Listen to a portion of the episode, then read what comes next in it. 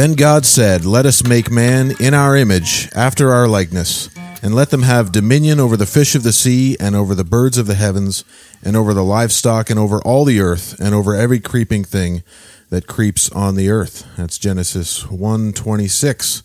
And uh, we're back with another episode of the Dominion Podcast. And we want to, uh, with this podcast, our goal is to seek out what true biblical dominion is and seek out how we can apply that to our lives and to our congregations and our families and our jobs in every area of life. So that's what we're here to do. I am your beta host, Jeremy Boyd, and uh, we got uh, Alex Klusterman here tonight, Pastor Al, as as they call him. Yeah. as the kids are calling him on the street. That's what the kids say. Pastor Al. And we got a special guest tonight, Pastor Jason Belgrave of Westmount Bible Chapel, which is my home church. So thanks for joining us, Jason. Absolutely. You know what, guys? It's surreal to sit, first of all, in this studio. I know you've made much with the listeners, try to give them the visuals, but in so many ways, visually and maybe emotionally, I feel like I've arrived tonight. Like this, this is it. I've hit the pinnacle. I am on the Dominion podcast with Jeremy and Al. Like so, I've arrived. I don't know what happens from here on out, but man, I've arrived. And you need to set your expectations a little higher. I know. Well, pinch me. All right. Well, tonight we are, uh, and fi- fittingly tonight, since we've got uh, Pastor Alex, Pastor Jason here from two churches in Peterborough that have been partnering together a lot over the last year and a half, we're talking about uh, unity, biblical unity, what that means. We're going to define it. We're going to talk about uh, what what it means for us to live that out. So I'll just pass this over to Alex, and you can uh, get us started. Yeah, well, unity is something. I mean, if you've been in Christian circles for all of five minutes, words like love, God, Jesus, and unity have probably come up. And uh, unity is something that a lot of people, a lot of genuine Christians intuitively know is a good thing, but very few people actually define it biblically. Um, there's there's a sense in which, and I would say most human beings, to some degree, uh, would if you were to ask anyone on the street, do you think unity is a good thing? Just a generic statement. Most people would say yes, right? It's good when people, you know, maybe the definition the definition is like get along with one another. Right. Um, we're not in conflict with one another. Like that's not a controversial statement.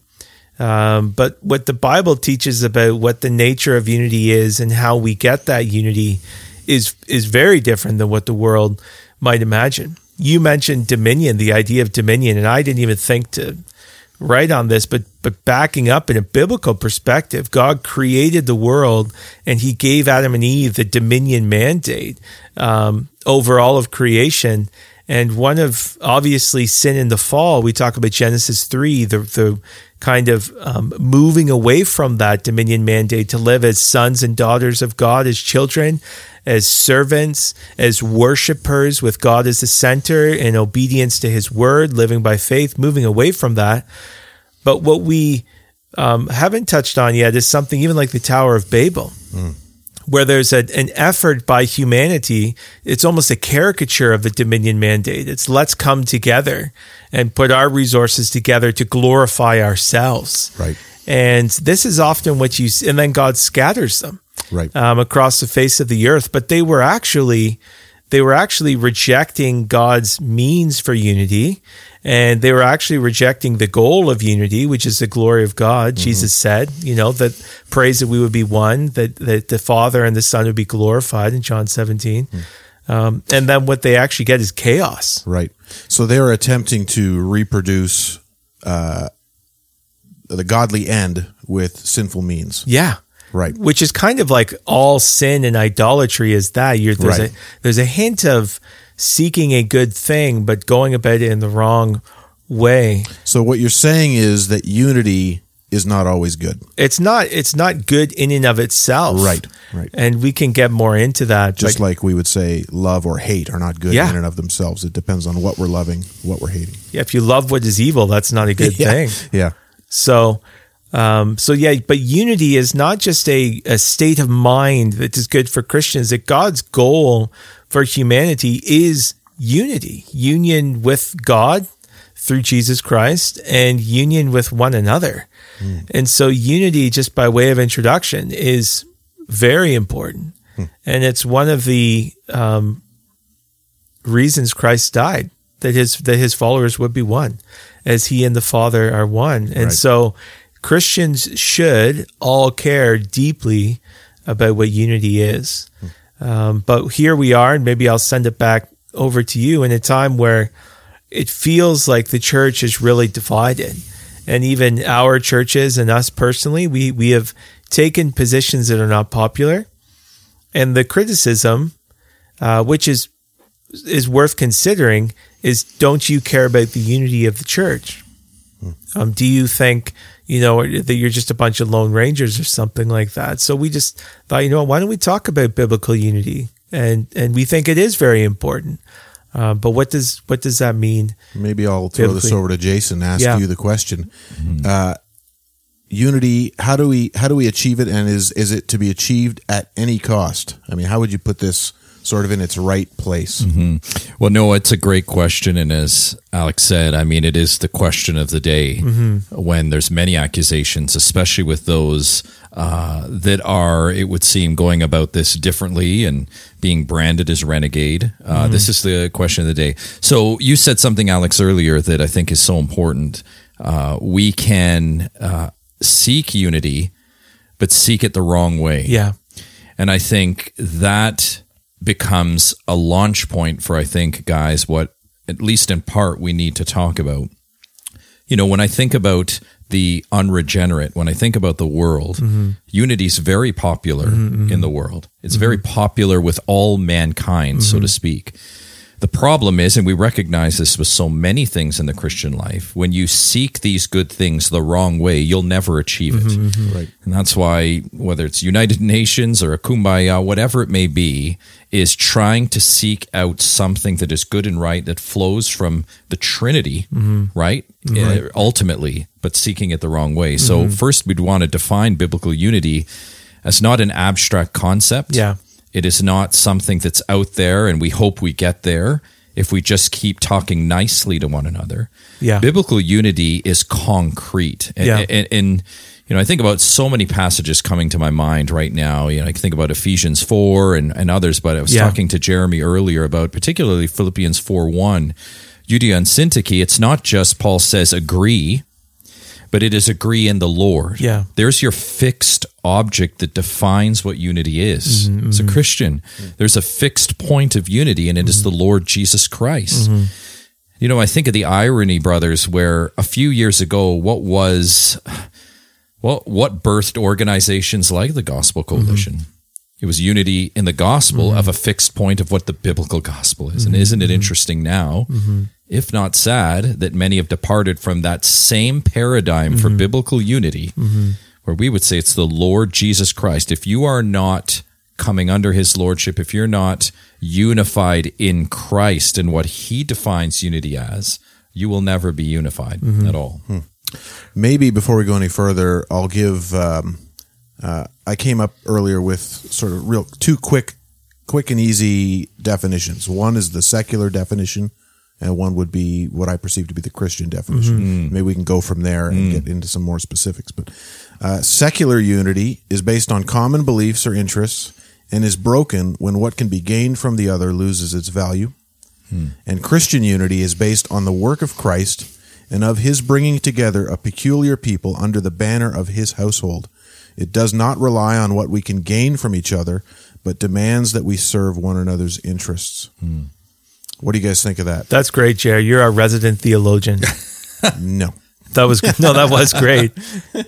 Well, I, I was reading First Peter 3 8 earlier, and there's just, I'm getting the sense that God wants us to actually have one mind. Yeah, you know mm. we have the mind of christ right 1st mm-hmm. corinthians mm-hmm. um, that's hard for us to understand because it's almost like god is saying put your own desires aside and have the same mind. So in, in 1 peter 3 8 paul writes um, sorry peter writes finally all of you have unity of mind sympathy brotherly love a tender heart and a humble mind. Unity of mind i mean that would that would almost make it seem like we're we're supposed to be robots. But obviously we're not we're individuals. So how do we how do we tease that out? What is that unity what is it that gives us unity of mind? Well, Paul talks about the same thing in Philippians, striving side by side for the faith of the gospel, and he gives a military image of um, soldiers. Actually, what was what was the formation that the well the Greeks and then the Romans marched oh, in? the uh, phalanx. Yes. And you're basically, you know, your your shield is the protection of your Neighbor. brother, right? And he gives this image of them marching side by side. So it's not as it's not uniformity. It's actually a common goal or aim driving all that we do. So us we will we will all of us in our various spheres of life and responsibilities have many thoughts come to mind.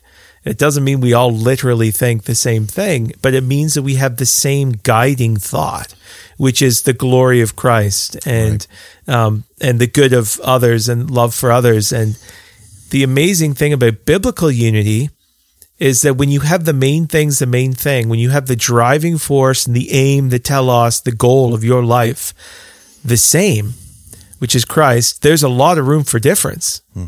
But the irony is when you have a worldly sense, a shallow sense of unity, you actually have you have no room for difference. It's like conformity, you uniformity. You have to have the same on every little thing, or there's no unity. Right. I mean, I, I mean, we're seeing that on a cultural level right now. Mm-hmm. Right. If you don't fall in line, we can't be we can't be united. at All or nothing. It's all or nothing. Yeah. And it's a freedom versus a fear. What you Oh, see yeah.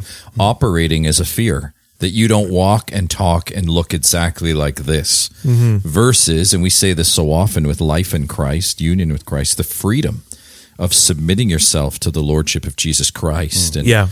all the the blessing that comes from that. And like you said, Alex, that there is room for differences, Yeah. healthy differences. We can have healthy discourse and and honestly engage these things under Christ Yeah. and in Christ. I was thinking also, um, I think I mentioned this, Ephesians 4, uh, again on that point, your biblical definition of unity, Jeremy, that the mind of Christ, uh, 1 Right. Corinthians 2, you know, in verse 15 of that chapter in Ephesians 4, when uh, Paul gives us that neat little ecclesiology of the church to equip the saints, right, for Yeah. the work of the ministry, he says this speaking the truth in love, we're to grow up in every way into him who is the head, into Yeah. Christ. And that's the difference. Biblical unity, again, we talk about this the, the commonality, the fixed point, Mm-hmm. who is our head, versus all these other amorphous, ambiguous, abstract definitions. Yeah. So you're, you're trying to get a package of my isms Mm-hmm. to coexist with yours, Jeremy, or yours, Alex. And that, And again, as doesn't you work. say, it doesn't work. So that's that's what you were saying, Alex, about having that overriding sort of transcendent telos or truth, Mm-hmm. right? If you don't have that, which the world doesn't, then it ends up being just a matter of outward conformity or um, superficial conformity. Yeah. You replace it with something else that can't handle the weight of diversity. So if you make it my race, my sexuality, my my favorite uh, recreational thing, you know, you know, drinking, like wh- whatever that is, sports, whatever it is, that's fine, but that can't handle the weight of reality of life. Life involves so much more than that. And if if if you if that's the reference point, if that's a rallying point, the banner that we're all kind of unifying under is our favorite team, our our gender, our sexuality, our politics, or something. That's so shallow because hmm. life is so much bigger than that. But Christ is above all. All things were created by and for and through and to him. And he can handle the weight as a reference point for all of reality. He's the only one that can because all of reality finds its reference point mm-hmm. and its goal and its telos, its aim in him.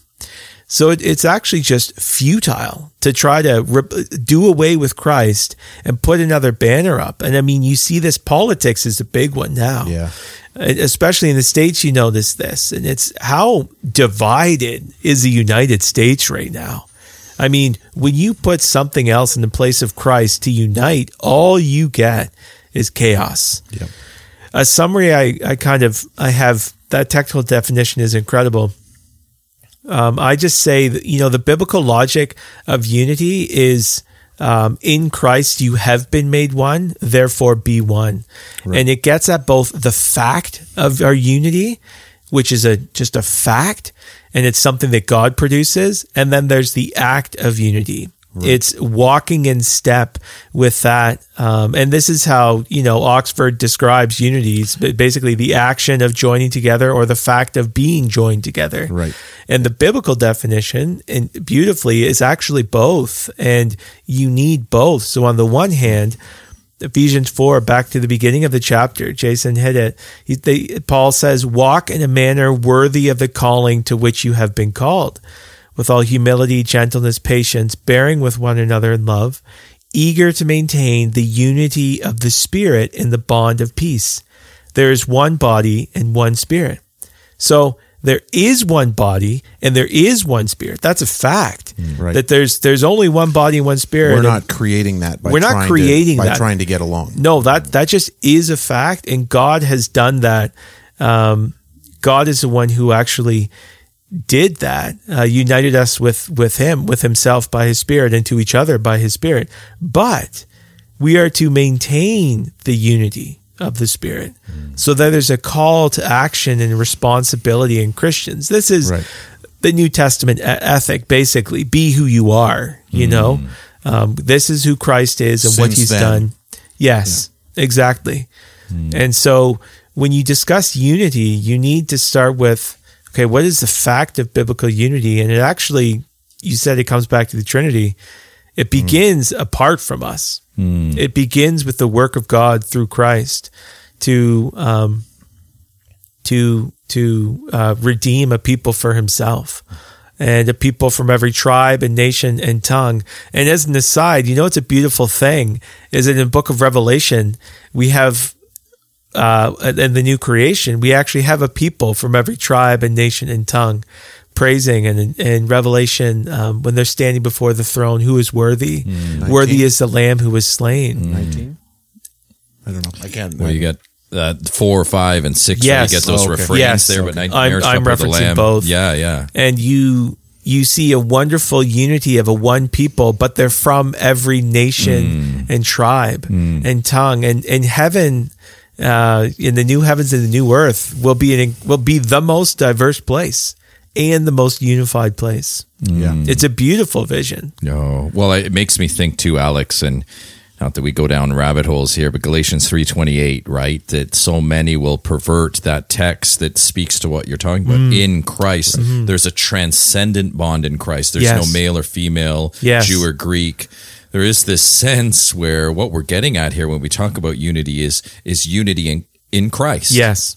Unity in Christ and ultimately that's what will be revealed Yes. that we were unified in Christ. We are unified in Christ, and yeah, people will go to that and of course uh, take the machete to it. But Yeah. it's it's exactly what you're saying. Yes. That Christ and Christ alone is who cuts through all divides that we would put up when we ha- hang on to our little sack of needs and isms and stuff that we want to bring to the the table right Yes. that's the stuff i think too men of the the secular idea well you bring your non-negotiables you Yeah. bring the things you don't want to hang on to so church a you bring the things that you think you must do church b you bring those as if someone's going to mediate that and we'll find unity No. that's the stuff of litigation today this is not the stuff of christ No. again the fixed point of reference Yeah. And uh, you kind of talked about this a little last night. Uh, we had dinner together, and um, we were talking about all the different churches in Peterborough, and and uh, the group of us around the table were like, "Oh, I know that person. They used to go there." And I, oh, then they started going there, and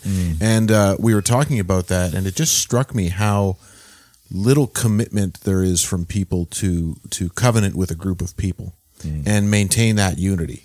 But at the first sign of one of these external differences, oh, I don't like this music, or yeah, I didn't like that particular sermon. I'm going to go to another church.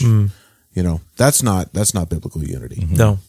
Yeah, and let me let me give an example here, Jeremy. And I think this is good as we think about, you know, Alex. We've had many over the past few months, but uh, and maybe this is a good springboard to getting really practical. I don't know, but we had Jeremy, as you know, being at Westmount. Um, we as elders, we, we haven't thread this thing perfectly. We, we are human beings and you know prone to these kinds of things and we one of the missteps we had last fall was you know, significant enough where we'd like a do over on that Mm. particular Sunday, but it was hard for many. And Jeremy, I just think about you uh, in a in a moment. It was hard for you. It was hard for many. And how many people? Well, would I'd wanna like a swing do over on that too. Yeah. can we work on that? Can we? Can we just rewind? that? Yeah, can we just hit pause? Do you guys Yeah. know a way to do do overs? Oh, especially those cringe-worthy do-overs Oh, yeah. that keep you up at night. Well, Jeremy knows this was a cringe-worthy do-over. But here's the point: yeah, we had not only Jeremy but others, Alex, Mm-hmm. hang in and say, "Hey, you know that." What are we here for? Who are we? Mm-hmm. What is our identity? Jeremy, for sure, and this is what we were talking about. People just spring, you know, whether it's the carpet or Mm. what you did on a given Sunday, First sign of trouble, you're at the door. you're gone. And how we had a group, Jeremy and many others, to like, okay, we're going to persevere in this thing. Yeah. We're, we're going to figure this out together. yeah, But I think the key, men, is what is our fixed point of Yeah. reference to keep saying it? It's Jesus Christ. And we went after that, debriefed, thought through these things. It's not, oh, the culture says we need to do this, or do you know that most churches are doing it? I mean, we went back. I mean, Jeremy and I talked, the elders talked. What does the Bible say? I remember mm-hmm. the meeting we had literally, figuratively, mm-hmm. on our knees. What does the Bible say we should be doing? Mm-hmm. We talk about singing and these kinds of things. So, but coming back to that transcendent uh, standard and fixed point of reference. We keep saying that because I, I think so that good, it's so helpful Yeah. to say it's not about us. no, It's not about me giving a little bit and Jeremy giving a little bit. No. It's about what Christ dictates as Yeah. the bonds of unity. yeah. Well, unity is um, to kind of close the fact part of it. Unity is a gift. That's what we're saying. Unity is fundamentally a gift of God's grace. Um, it's part of our salvation. Jesus talks about this in John 17. Um, he prays that we would be one, just as you, Father, are in me and I in you, that they may also be in us, so that the world may believe that you have sent me. So he's praying that we would be one, and he's going to the cross to make that possible. It's a gift. And our unity is actually a fundamental part of our witness, he says. Yeah. Uh, the glory that you have given me, I give to them. So it's a gift that they may be one, even as we are one. So it's clearly our unity is not the product of our politicizing and our scheming and our character and our virtue. It's actually just a sheer gift of God's grace Yeah. through what Christ has done. Um, it's a reflection, obviously, of the union that Christ has with his Father. They may be one as you and as I am in you and you are in me. And it's to be pursued by all Christians. We read that from Ephesians 4. But kind of coming to what we're talking about, uh, the depth of unity experienced by Christians is proportionate to and dependent upon our faithful allegiance and conformity to Jesus. And this is what we're saying. When you talk about unity um, at the forefront of the conversation, but Jesus is in the background. And by Jesus, I mean what the Bible teaches about him, not a slogan thrown around. Um, and both in, in proper doctrine, but also proper living, right living, sound doctrine, healthy. You just don't get unity. Um, we see this in John 17. A lot of people skip over this. He says, uh, Keep them in your name, which you have given me, that they may be one. And people often skip over what this actually uh, means. I, I like D.A. Carson's summary. He says they cannot be one as Jesus and the Father are one unless they are kept in God's name, i.e., this is what that means in loyal allegiance to his gracious self disclosure mm. in the person of his son. Mm. Which basically we could sum that up in layman's terms to say it's as much as you are faithful to what scripture says about Jesus. Not in just your, your confession, but your living. In your life and doctrine align with scripture, you will have unity. And when they don't align with scripture and its teachings about Jesus, you just won't have unity. And and people just get they read even John 17. How many people will just pull out a quote that they may be one while they they neglect that fact? It's like, well, who is Jesus, the Son? Who is the Father? What does it mean to be one? Like what what else is there to this? You know, it's lost, Alex, when I think about uh, people that would claim on the other side that uh, we are not pursuing unity, we are being divisive. Yeah. They would actually claim we're not being Christ like. Yeah. I think about a text, Romans 14 is one, right? We've heard thrown around Romans 13, Romans 14. Men embedded in that passage, think of verse 18. Paul says, Whoever thus, listen to this, serves Christ mm-hmm. is acceptable to God and approved by men.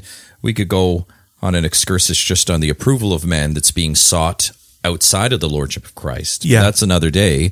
But to say, even here, you were talking about the flexibility in Yeah. unity, Alex. Even in the text, talking about what that could look like, mm-hmm. say a Romans 14, a true exegetical treatment of it. Paul says, ultimately, it's your reminder in the middle of the text, you're still serving Christ. Yeah.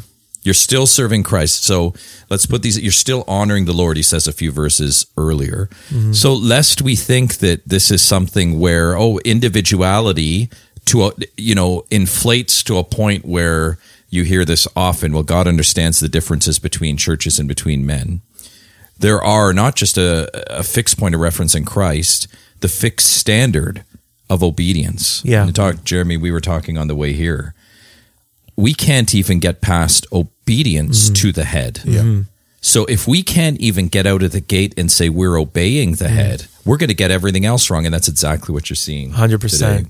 Today. You can't set aside obedience for the pursuit of unity. Right. Because you won't get either. No, and that's what everyone's trying to do. It's like, well, we don't need to talk about obedience or what that actually looks like, and we shouldn't disagree about that, but we should still be unit for the sake of our unity. This is where and we, that we've undermines what it. Jesus said. We've elevated the unity to the, that's the the only thing we care about. Yeah. Right. Yeah. So to get practical here, it's like, well, uh, you know, we've got a difference of opinion on theology at this church. Uh, if we actually continue to press the point, we're going to cause a problem. Yeah. Hmm. So why don't we just forget about it for the sake of unity? Right. But then, then back to the beginning, we've actually adopted an unbiblical view of unity. Then we're using Right. that word, but we don't mean the same thing. Right. Hmm. What we mean is kind of like in a marriage where you have tons of problems, but you agree to disagree. Right? Hmm. We know those couples who, yeah, they're together for the kids. right. Uh, yeah, they didn't leave each other, but but they don't love each other. They don't talk to each other. They don't agree on anything. But we need to be unified. We need to be unified for the kids. It's like, well, what do you mean by that? Because if your standard of unity is we simply don't leave each other, what is shallow? And a lot of churches have the same attitude, right? It's like, well, as long as we're all showing up to the room on Sunday, we're unified. And God forbid we should have any disagreements. But God's vision of unity is is the Godhead. Yeah. Is the mutual love that flows between the Father, the Son, and the Spirit, and the union that is so deep between them, not just not killing each other, right? Yeah. It's such a low standard, but we actually want to say, no, that's not unity. That is our goal for Christian unity is a like-mindedness in the gospel. The, the circle back to that, a unity of mind, of aim, of direction, of goal in life, of purpose of our existence, and um, willingness to sacrifice for each other in order to bring that about. Um, that can't happen except by going into those tough places, hmm. having those hard conversations. Hmm. And I'm sure you can testify as a pastor that how was it gone when you thought, you know what, I just don't want to rock the boat. We won't bring this up. Some things you don't need to. You don't need to be nitpicky, but there's some things I'm sure you've had the feeling of, I know how this is probably going to go initially, hmm. and I'm just tempted to not deal with it. Does that ever work out? Oh, Like, does that ever unify your church? And I'm not talking about just the patient, prayerful, look, plodding along. We're all at, we're all growing. I just mean there's something that needs to be dealt with, and you just don't. And you're like, because I want to preserve the unity. It just doesn't Yeah. work. I'm not going to teach this controversial doctrine because I know people disagree. yeah.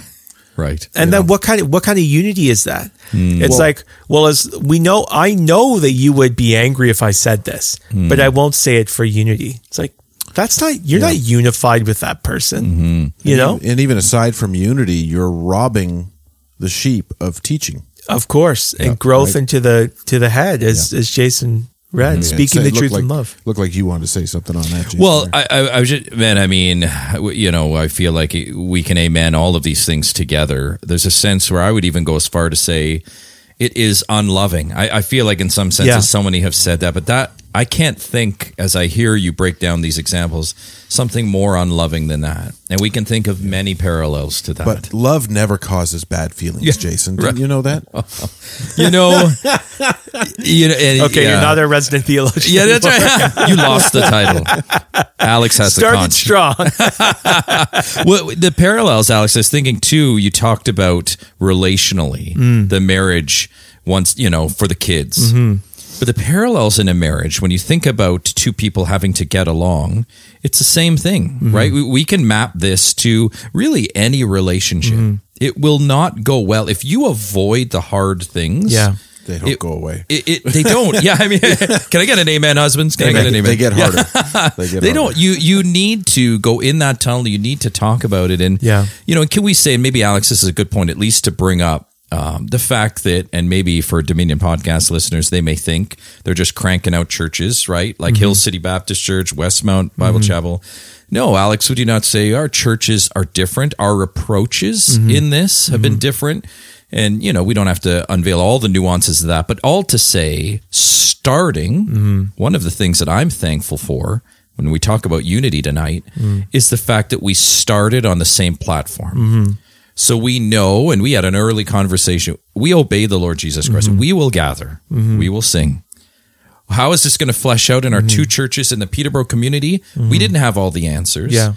but this is our starting guiding principle. We will gather because the Lord Jesus Christ commands us to. And I think we can say for uh, the listeners too, many things. Is this not true, Alex, that we've approached differently, corporately as a church, personally, you and I?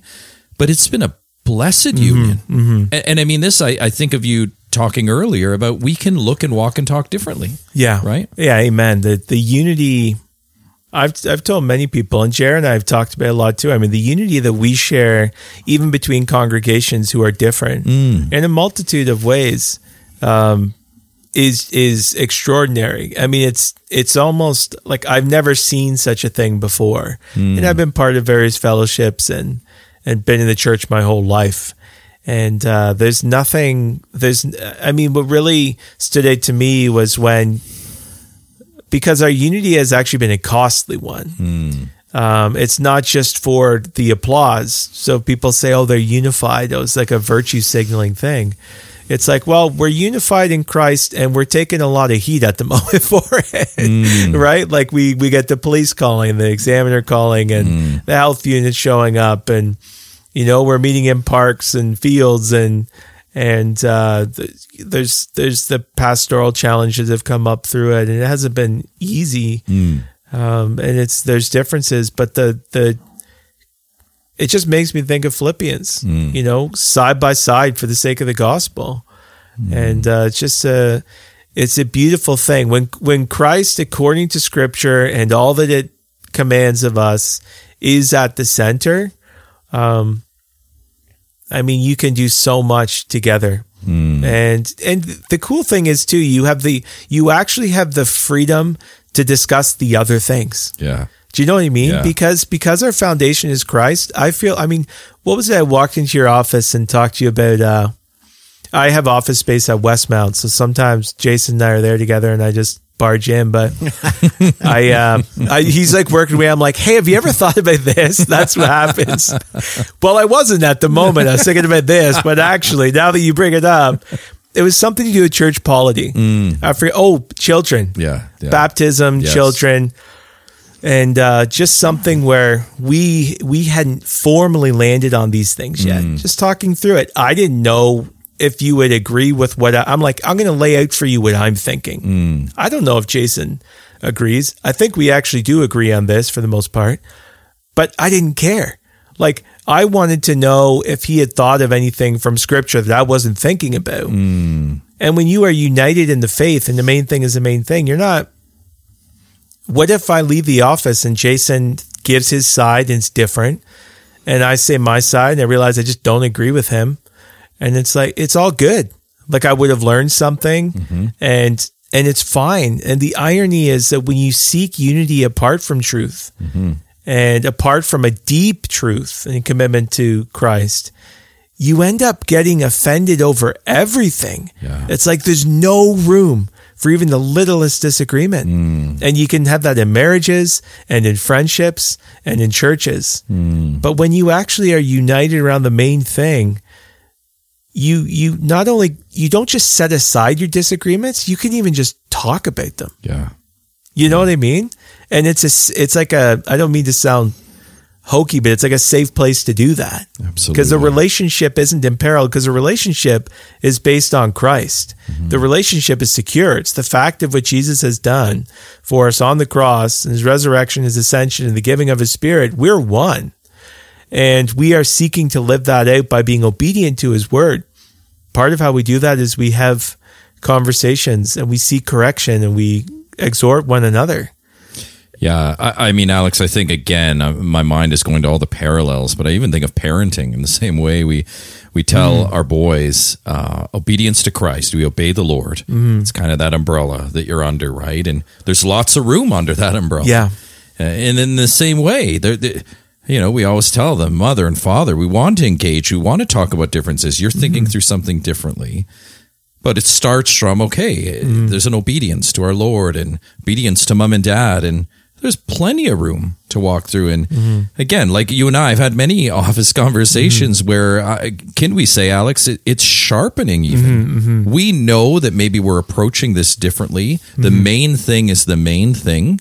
And we can wrestle it out. We Yeah. we've had in the day. I think about talking about church polity on a broader level, the way church governance operates, and there's been a lot of good stuff flowing from that. We're not running around insecure and feeling mm-hmm. like, oh, I don't know, you know, what Hill City's doing or what mm-hmm. Westmount's doing. But again, this comes back to guys, as we come back to the order of the day, you need to start with the main thing. And it Yeah. just strikes me so many people have missed that key first step. Yeah. It's like a lot of people running around that haven't been baptized, Yeah. trying to live the Christian life. Yeah. I don't know why I'm struggling with disobedience. I don't know why I'm struggling with sin. Well, have you been baptized? Yeah. Well, no, let's not, don't quibble about these things right now. I mean, I've got a real pro- Yeah, but have you been baptized? Mm-hmm. The first step of obedience. Yeah, but I don't, it doesn't, right? Yeah. It's kind of the same kind of thing. And that's what you see people then going at each other when they're missing the main thing. Yeah, they want the sanctification without the discipline that goes goes into it. Yeah, Mm-hmm. exactly. Um, exactly. Well, this is great, guys. And uh, so far, I mean, we've been talking a bit about the positive aspect of what unity means for us. Yeah. But the Bible also lays out situations where disunity are required. yeah. So I'm going to read a passage from First Corinthians 5 right now. And this is uh, a passage we would go to when we're talking about church discipline or how we would um, uh, attempt to correct somebody or excommunicate them. And so this is First Corinthians 5. I'm going to start at um, verse 10. And I think I'll read 10 and 11. Uh, actually, I'll start at 9. I wrote to you in my letter not to associate with sexually immoral people not at all meaning the sexually immoral of this world, or the greedy, uh, the greedy and swindlers or idolaters, since then you would need to go out of the world. But now I am writing to you not to associate with anyone who bears the name of brother, if he is guilty of sexual immorality or greed, or is an idolater, reviler, drunkard, or swindler, not even to eat with such a one. So here we see a biblical exhortation to essentially disown somebody, uh, not of the world. You know, we wouldn't expect, uh, uh, you know, thorn bushes to bear fruit. Uh, but when somebody's claiming to be, uh, you know, a professing believer and they're not bearing the fruit and they're uh, stubbornly in sin, um, Paul says, don't even associate with that person. Yeah. Don't have dinner with them. Uh, you know, in in uh, first is it First John or Second John, where he says, "Don't even let them into your house." Uh, if if somebody comes to your house Yep. and they're preaching a different gospel, don't even let them in. Don't associate. So there's clearly times where um, it's God's will that we actually have disunity. Of course. in a sense. Mm-hmm. I, I mm-hmm. guess it's not disunity because since unity is transcendent, Yeah. we don't have unity with them. Yeah. If they're not true brothers, we don't have that unity. So don't act like it. I guess is the point. Hmm. Yeah, well, it's what unity does light and have with darkness, Right. right. And so it's it's not breaking our unity; it's actually protecting and maintaining it. Hmm. And he, he says in Romans sixteen, um, "I appeal to you, brothers, watch out for those who cause divisions and create obstacles contrary to the doctrine that you have been taught, and to avoid them." So you have people in the church who are causing division, and it's related to the things that they are teaching.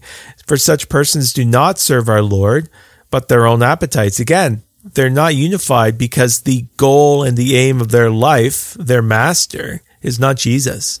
It's themselves. They're at the center. And by smooth talk and flattery, they deceive the hearts of the naive. But get this though, who is the divisive person in this text? Smooth talking people.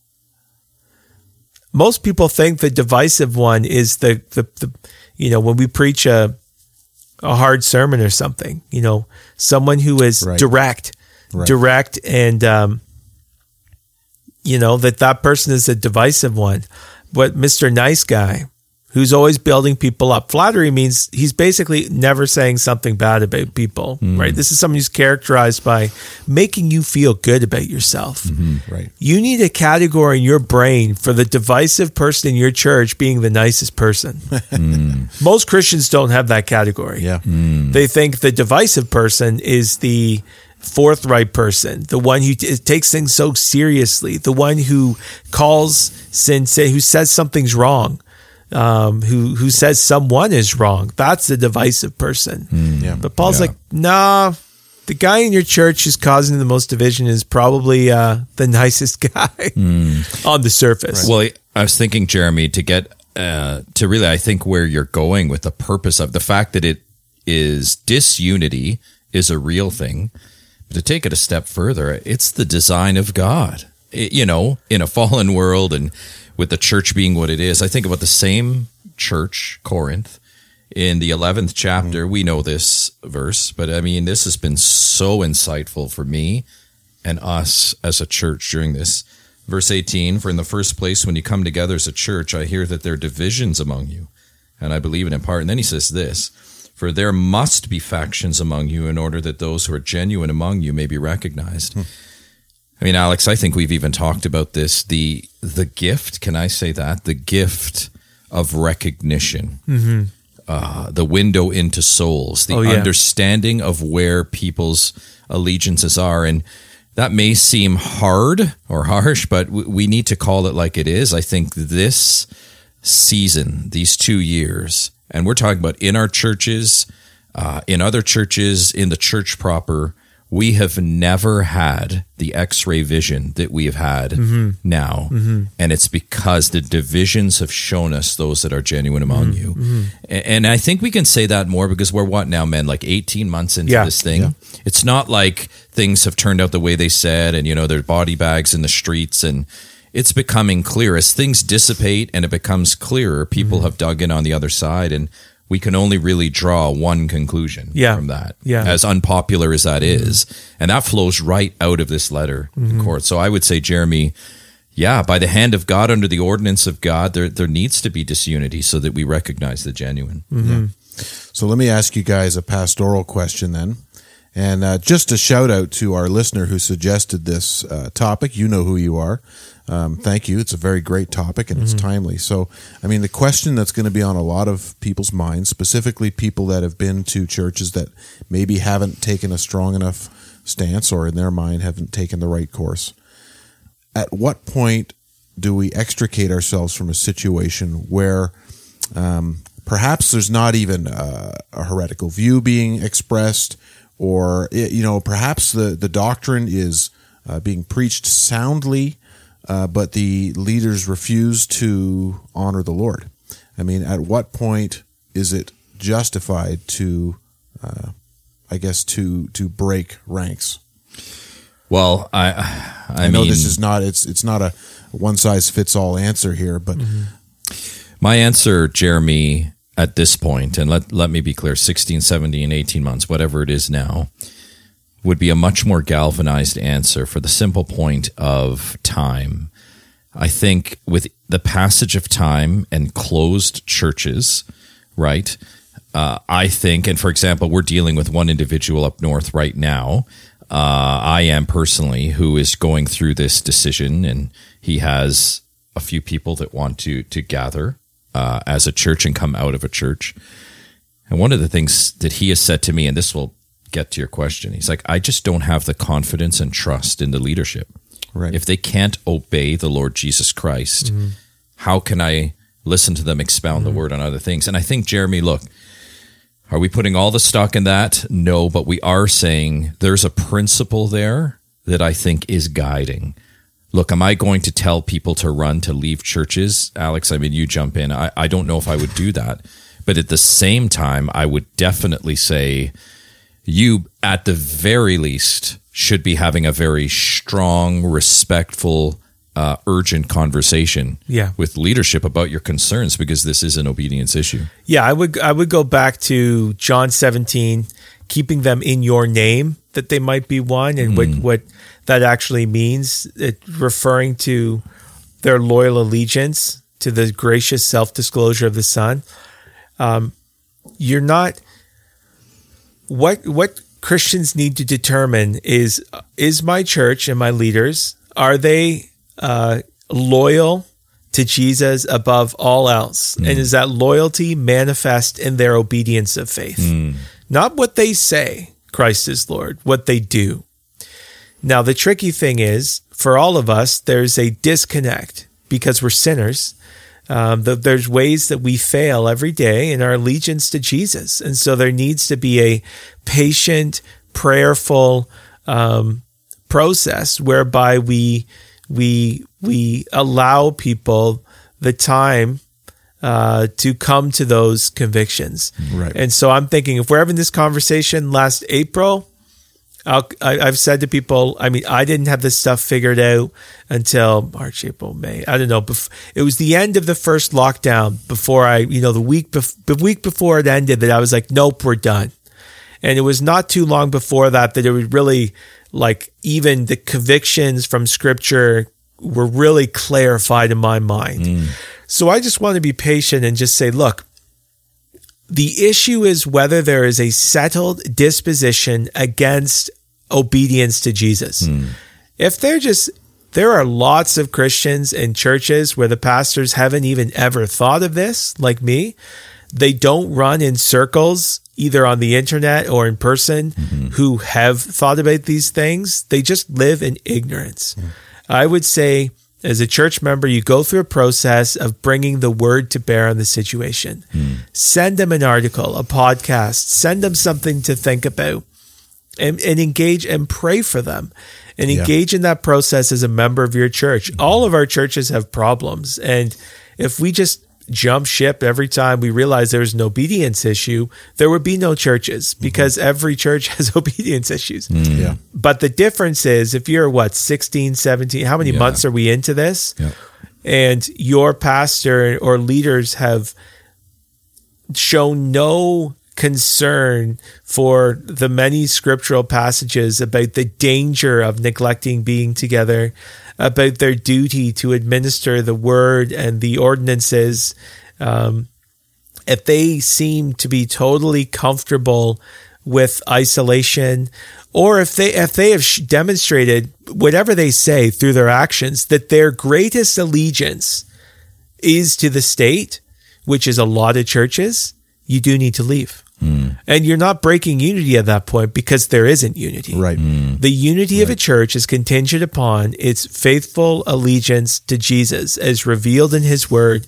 And if you have demonstrated, and we all get things wrong, but if you have demonstrated that your highest allegiance is actually to someone or something else, then there's no unity. And you and not only are you permitted, but you should actually go seek out mm. unity with other believers. And one little piece, by the way, maybe for listeners that you, you think, well, how do I know that? What are things to look for? I, I think of two examples we've heard of recently of two different churches where the pastors have preached on texts that for 2,000 years have been understood a particular way. Yes. Romans 13, Hebrews 10. And what you're hearing some of these pastors say in leadership is, I never saw this before, but now this is the way we understand it. I mean, listeners, there's your red. When you start to hear that coupled Twisting with what word. you're saying, Alex, look, we need to have grace. And there are, you know, we all had those three months at the beginning, but if you're hearing that coming out of your church now, I mean, you need to seriously, again, engage. I like what you're saying, Alex. Engage respectfully, mm-hmm. right? Share resources with them mm-hmm. respectfully as your lead. They are still your elders and leaders. But certainly the concern level increases when you start to hear those things. Yeah, Hebrews 10 doesn't actually mean we need to get together. Yeah. There's no real duty It actually uh, means or the res- opposite. Yeah. yeah, there's no responsibility of Christians to gather for corporate worship, despite the fact that virtually all Christians for 2,000 years across space and time have thought that that's what the Bible said. In far harsher circumstances. yeah, Oh, that's just, yeah. it's just at that point, that's a huge, huge red That's flag. what we're saying. That's what we're saying. And you got to just, you got to run. Yeah. And we're gonna we're gonna see this. I didn't even think about that till now, but this will be the next thing. It's not just our churches; it's what happens to the Christians who realize there's not a lot of uni in the, unity in their church, according to Scripture. Yeah. And there's an there's an allegiance to this this group of people and this building and this brand or something. There's not a whole lot of allegiance to Jesus. And what what are we gonna do? Oh, And I think come fall, when they obviously try and lock us down again, um, I think a lot of Christians that have maybe been bearing with it up until now, thinking this is all just going to go away, when they get the reality check that it's not all going to go away, and their pastors don't start obeying, I think there might be a large exodus. oh. So I'm not sure what happens then. Yeah. we're getting full. Yeah. you know, and uh, you know, if any listeners are at that point, and unfortunately, it's come to this where it's time to go. You know, reach out. We have Yeah. a, a list of pastors that are Yeah. open across the country, across the province. Uh, you know, we've got members at Westmount that travel. Uh, what 250 kilometers to be with us A on long Sunday? way, a long way. Yeah. way. A long way, and so or elders if you're Yeah. if elders want to talk about this. Yeah, i I mean, mean- I, I learned this from listening to other people so i mean I, i'm sure jason if, if there's a guy listening who's Mm-hmm. like man i i'm feeling this just how do we even how do i go by doing this? None of my other elders are on the same page. Look we've we, we've we've been there and we've yeah. all had to shepherd and we know people who are totally in that boat um, who feel like if their congregation's going to throw them out if they do and their elder board that's you know reach out. We would love to talk to you get you connected with people be praying for you by all means. And if there are, and yeah, if there are any pastors or elders listening, uh, we'd we'd love to point you in any uh, direction of resources. We've got a colloquium coming up in a couple Yeah. weeks, yeah uh, where we're going to be bringing people in to teach on a lot of these uh, a lot of these issues. So reach out, and you know, ideally, um, pastors wake up and start uh, start doing doing their job, right? Yeah. Ideally, they open the doors, and you know we know what that's going to cause in a lot of congregations, but uh, I think the fruit will be incredible. where can they reach you Jeremy at the dominion dominionpodcast.com. And if, if you need to contact Jason or Alex, just let me know and I'll forward that along to them. yeah great So, yeah, anything else you guys want to say before we wrap up here? This one's gone on, uh, gone good and long. you know what it is? When you get the third person, that means you need 50% more content because 50% more opinions, right? yeah there it is and l- filling a lot of space too, right? it's right. uh, never been an issue for uh, using words, that's for sure. So I don't don't know how much that's helped today. It's I've gone against the time crunch, and Well, considering you can't preach a sermon in under an hour, this has been pretty good. Right. Which, by the way, I love. You know, I am I am exaggerating slightly. uh, slightly. is there truth in every joke, Jeremy? That's is true. that That's true. Oh, it's been great. All right. Well, from Alex and Jason and I, we want to thank you for joining us, and we'll see you next time on the Dominion Podcast.